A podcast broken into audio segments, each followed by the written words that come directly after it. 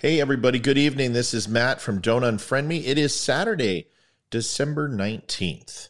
And I usually don't record, but I figured today would be a good day to do so. It's uh, episode sixty-four.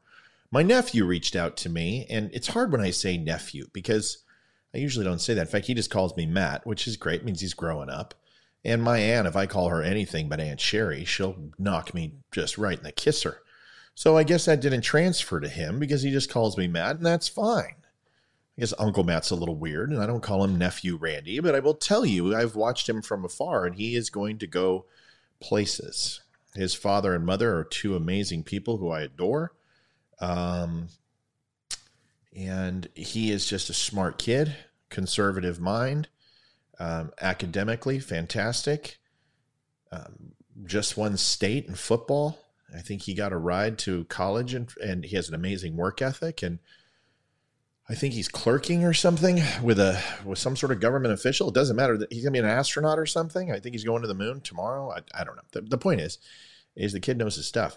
And he reached out, and I figured I would answer his question. And, and it honors me that he would reach out to me, of all people, considering how smart his, his family is. But I will do my best to answer his question. But first, I kind of want to tell you a little joke. There's this farmer. Oh, what are we talking about tonight? We're going to talk about social justice. And Randy wanted me to talk a little bit about virtue signaling. And that's what I call it. He asked me, why do people do this? And I'll put up the question and I'll explain what it is. But we're going to talk a little bit about that. So speaking of virtues, there is a farmer. And that farmer has three beautiful daughters.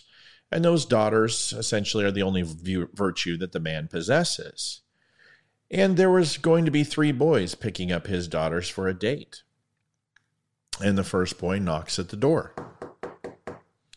And the farmer answers. He goes, hi, my name's Joe.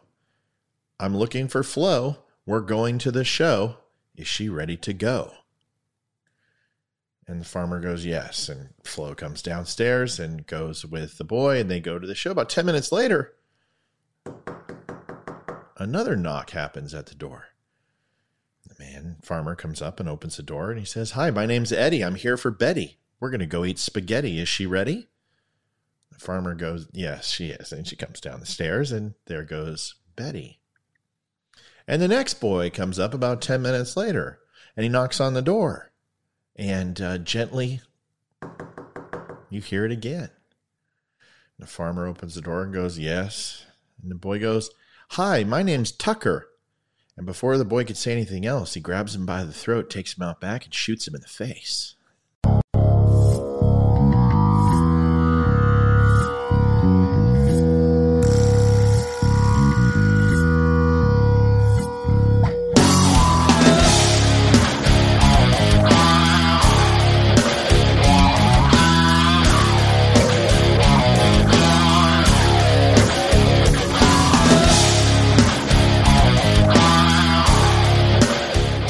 Truly hope that I did not muck that up with the audio, but if I did, you've all heard the song before, and you can always watch a previous episode to get it right, or maybe I'll just dub it. That was Still Point. Good band. And friends of the show, my name is Matt, everybody. Thank you. I've noticed that we have hit seven hundred likes, and I am extremely happy about that. That is that, that only happens once, folks, unless a whole bunch of people decide to unlike us.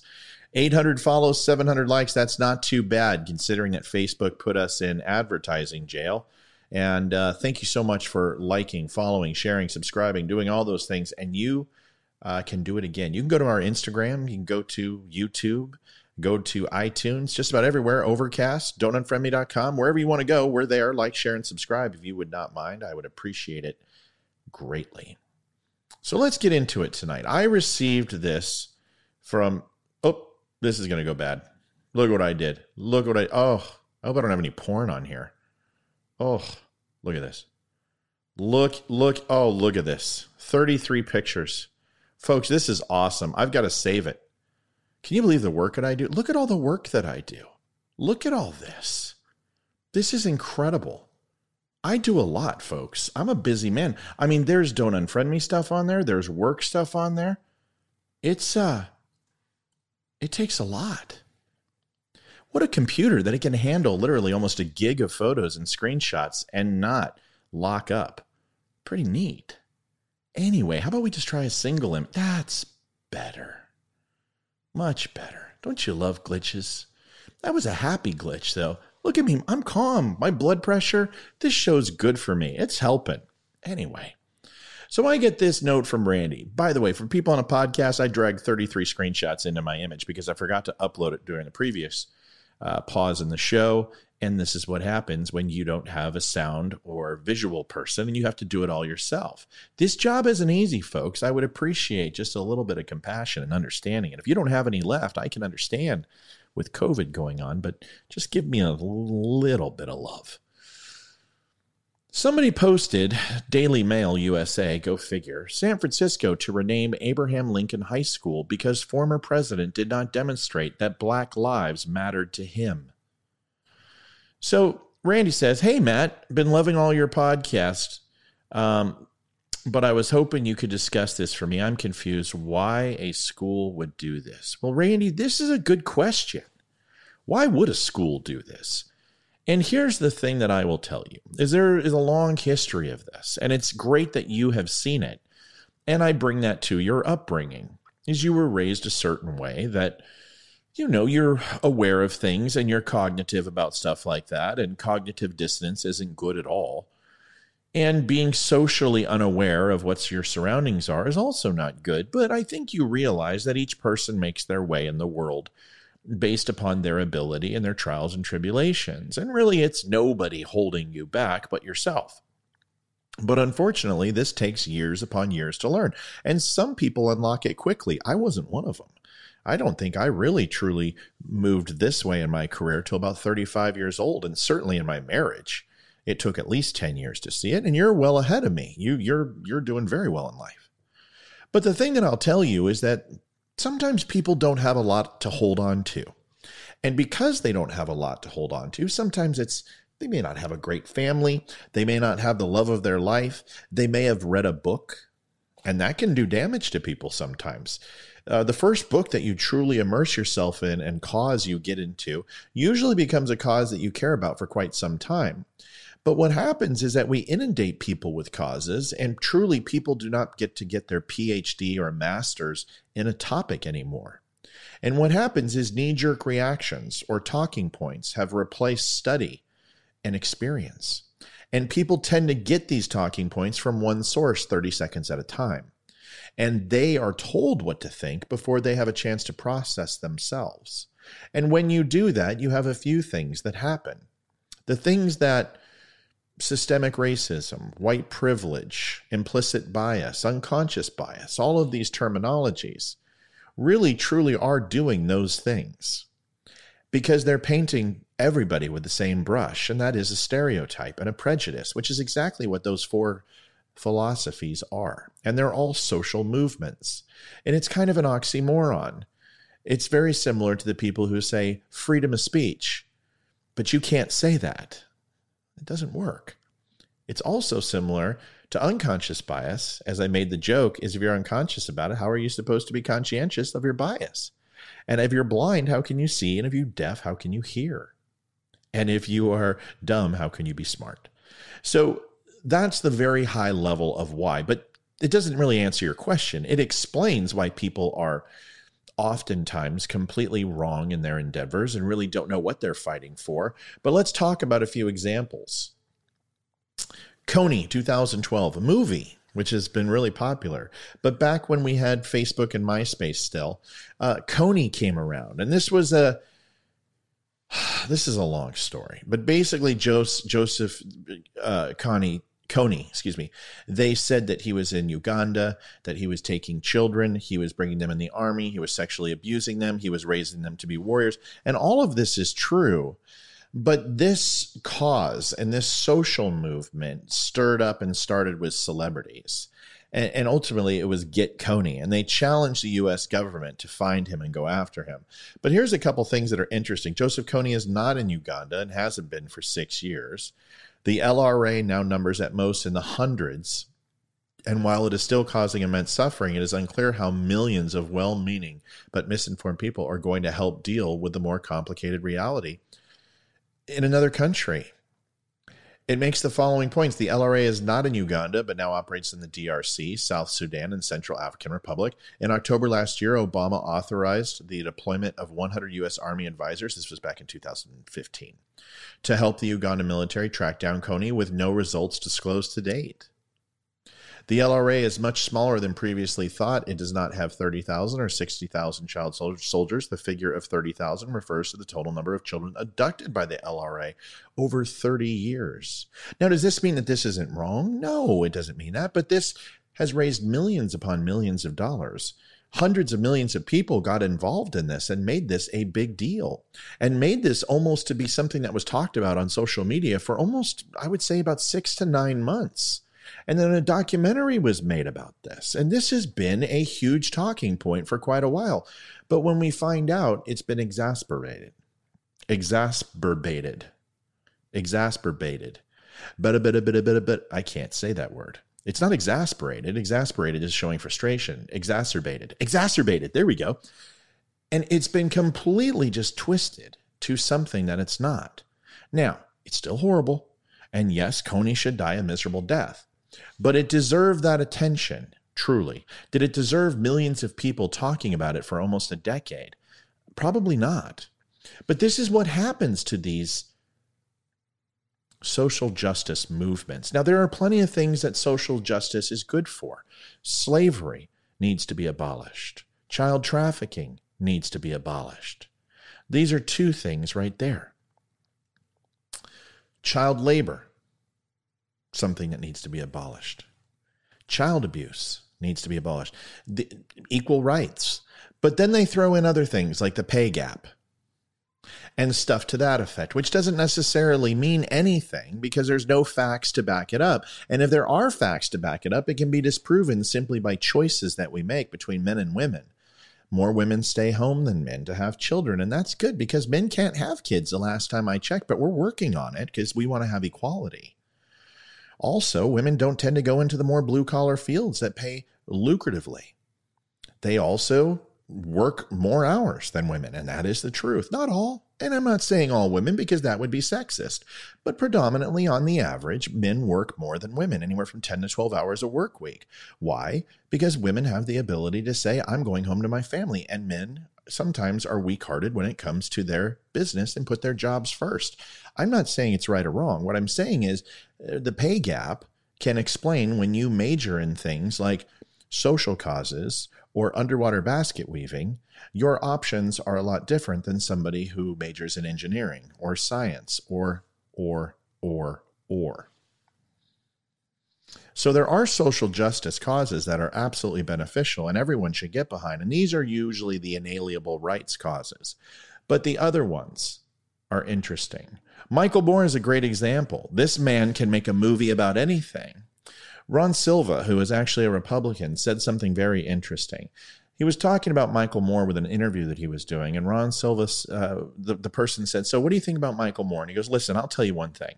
I can make Michael Moore look like an anorexic conservative who is at the R N C, who is about to vote for Trump, basically, with enough sound bites and clips and cut it any way that I want and splice it any way I want. Well, that's what Michael Moore does. All of his movies, we have had many people come out from his shows after their N D As were signed and simply said, that's not what I said. That's not what I did. The best example is in Columbine, when he goes into Charlton Heston's home and ambushes a man who is senile. Another one is when he goes to the bank to go ahead and get the free gun when he opens an account. But the guns weren't there. They weren't in a safe. They weren't at the bank. They had to be special ordered, and an armed guard brought them in for distribution to people. And yes, giving out hunting rifles is still a thing that banks do. They also give out toasters. That doesn't mean they're in bed with the bread companies. The problem with Michael Moore is that he sees things that aren't there. And when they're not there, he makes them appear. And that is his problem. He is not a filmmaker. He is not a social justice warrior. He is a propagandist. And he's also a P O S. Because I happen to understand Columbine fairly well and the Aurora shooting. And let me tell you, the victims of that didn't see a dime from his movie. And his movies have raised millions upon millions.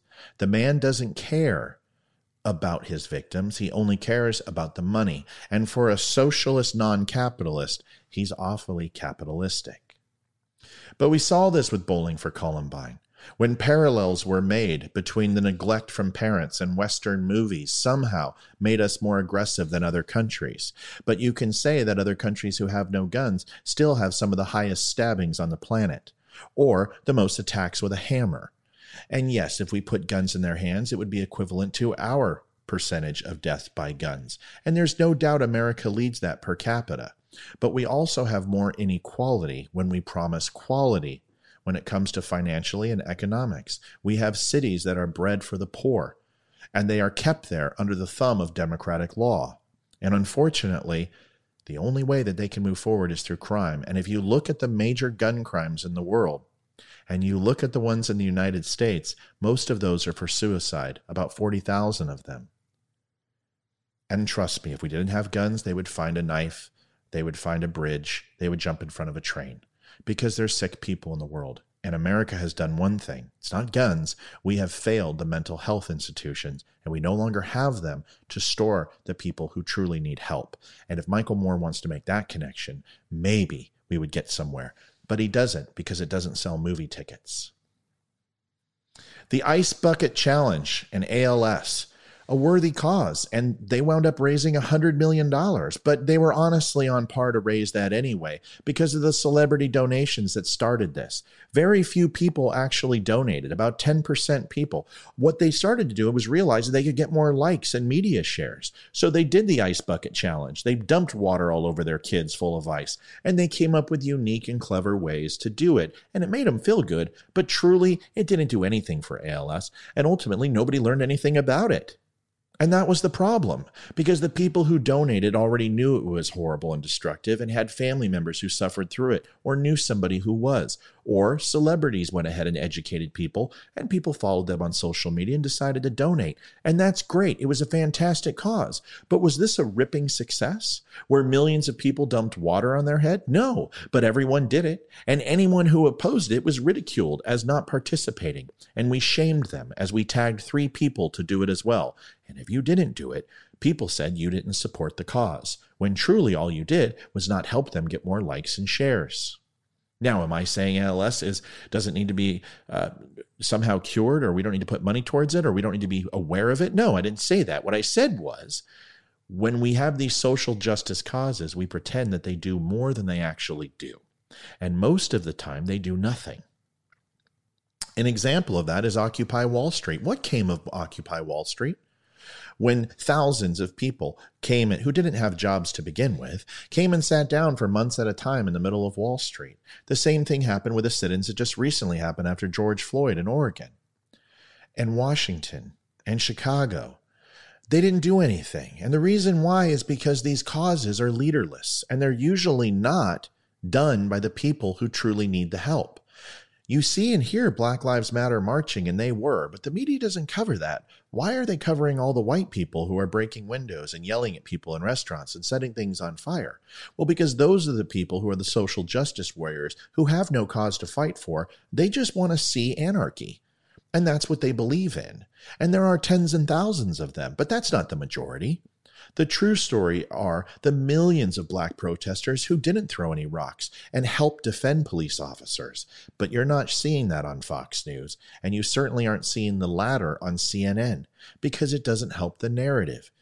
And Randy, that's what I was alluding to earlier, is that people are brainwashed with these thirty-second clips to think that Occupy Wall Street is the next revolution or the next Tea Party, or that they're a bunch of terrorists, when they are neither. They are just jobless people who have no identity and have nothing to do with their time, and that is a dangerous combination. Here's another one. This is a virtue signal where someone holds up a sign and it says, Muslim is American. Actually, no, Muslim is not American, and either is Christianity is American. That statement is not correct either. In fact, America separates church and state for a reason. And although our money says in God we trust, and there's several references in the articles in the Constitution to religion, we aren't identified by one religion. So Muslim, although a religion, also has some flaws, as does Christianity. We need to understand that religion doesn't define who we are. We are a people, and the Constitution and the Bill of Rights, those are the things that identify us as America. But this is a virtue signal. This is a topic that people can trigger and get behind and go, yes, Muslim is American, when truly in their head they're thinking Muslims are American. And yes, that's correct. Muslims are American, but Muslim is not American. It's very important we understand the difference, but that's what happens. It's nuance. It's subtle changes in the way things are said. And this is a trigger, and this gets people out there. And the funny thing is, is do you recognize that not one person in there is Muslim? That's right. None at all. I don't see anyone. And that's the problem with these things, is it's usually people who don't understand it, and they get fired up because they're waiting for the next A L S challenge. They're waiting for the next plank or the Harlem Shake, and they will get behind anything as long as it rocks and shakes the boat. One of the last examples I have before I dive into your question specifically is taking a knee. Now, I have a video which I will link up in the top corner top corner in a minute where you can actually watch this. Randy may have seen it, but it talks about taking a knee.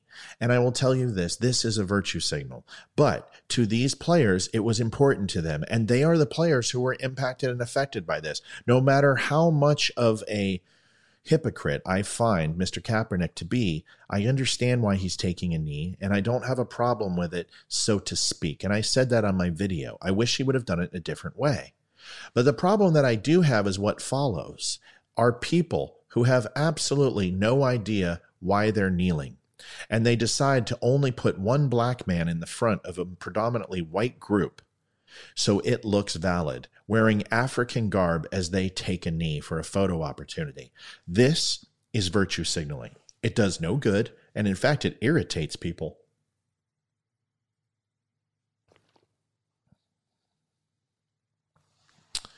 The problem with what you're talking about right now is that this school was named after Abraham Lincoln for a reason. It wasn't because he was a racist, or it wasn't because he freed slaves. It's because he was a president, and education is important, and he's considered to be one of the best presidents we've had by a lot of people.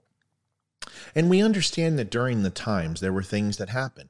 And was Lincoln a racist? Well, yes, in today's terms, he would have been a racist. He didn't necessarily support um segregating African Americans or Haitians or anyone else into society. And he actually indemnified them quite a bit. But we also have to look at freeing slaves was extremely costly. And it was costly to the South, who did not keep up with the Industrial Revolution that was taking place, with the growth of the major cities. And they were stuck in the times. And it cost the South and the North a lot of money, billions, actually, which a lot of people can't fathom because it was during the Civil War. Billions of dollars was spent on that war and freeing slaves. It was very expensive. It wasn't politically opportunistic for Abraham Lincoln to free the slaves, but what, and a lot of people said that he did it in order to cripple the South. I think that has something to do with it, but ultimately what it had to do with is that you had an uprising that was going to happen, that if we did not do this, and if we did not grow as a people, and we did not still sell selling humans as slaves, the highest bidder ultimately would take over, and that is bad for a government. It's bad for a government which Constitution says that somebody is two-thirds of a person. We matured, we grew, and realized that slavery needed to end. And the South was predominantly doing it, which was full of Democrats, by the way. But we don't need to go there.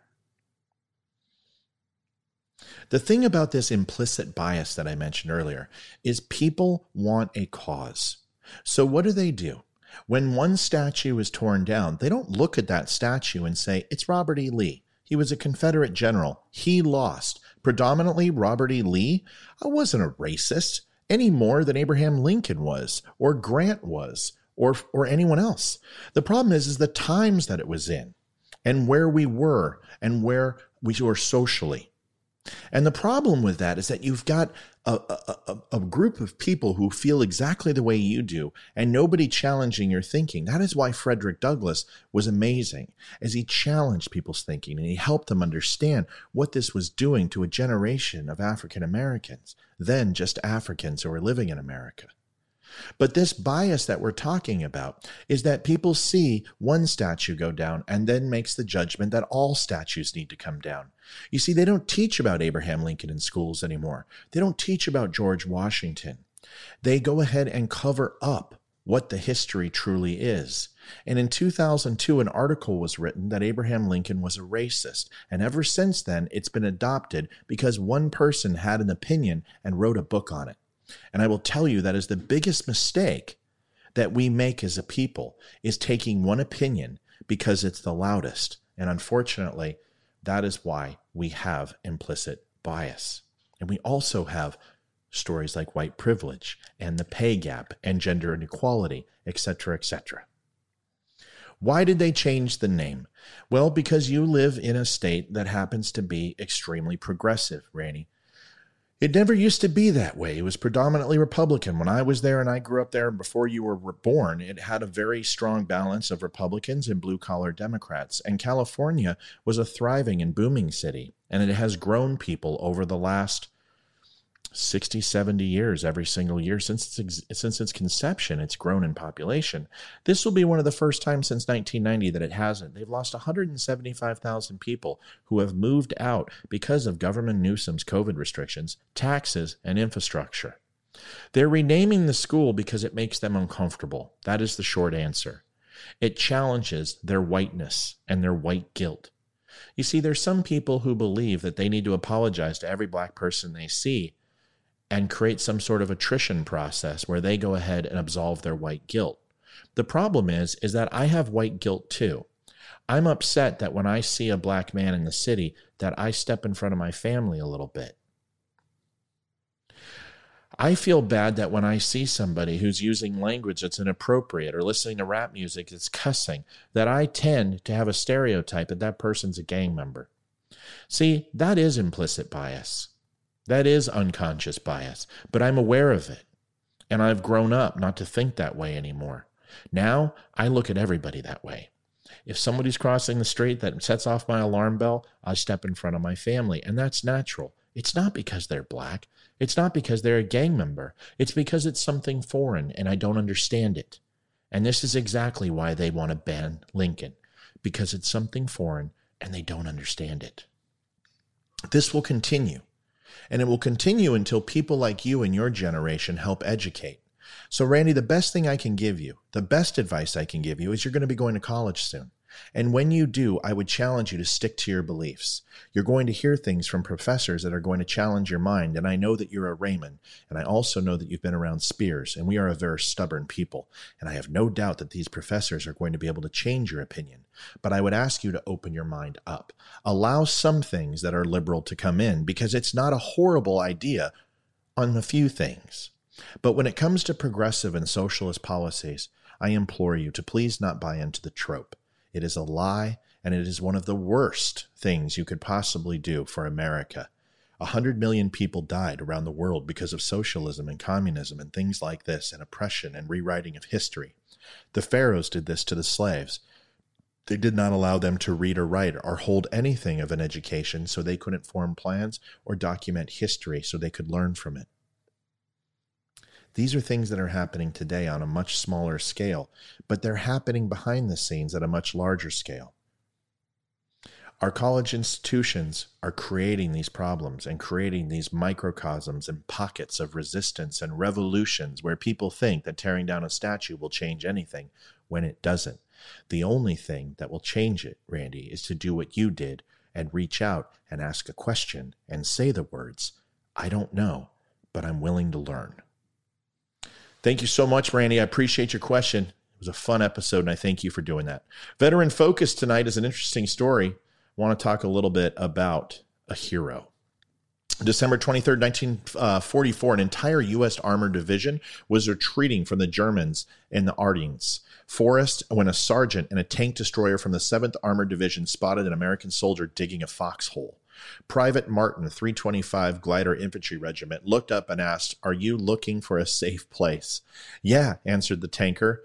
"Well, buddy," he drawled, "just pull your vehicle behind me. I'm the eighty-second Airborne, and this is as far as these bastards are going." The paratrooper P F C Vernon Hout, who was with Martin of the three twenty-five Glider Infantry Regiment, marching in the cold, snowy winter with a rucksack on his back towards the front. They were a different breed. They were a different people. And Randy, just a nod, we don't have enough of them anymore.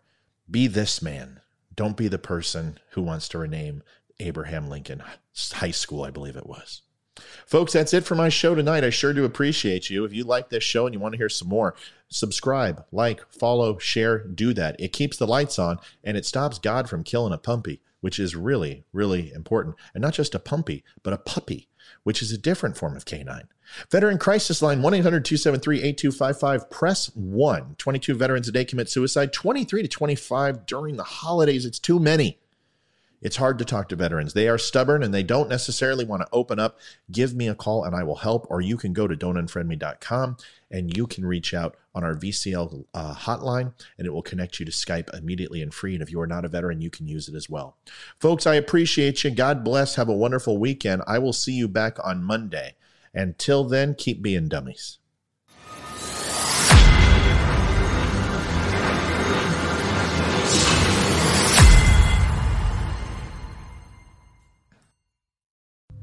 Thanks for watching Don't Unfriend Me, everybody. I want to recommend Alex from Alekos Design. He works on all of my video and graphic design, and he is amazing. Please give him a shot. Please head on over to his website at w w w dot alekos designs dot com. And one more quick thing before we go, folks. Still Point does the music intro for the show. They are listeners, they are fans, and we absolutely love them. Special thanks for that amazing song. And you can hear Citizen Soldier at reverb nation dot com slash still point.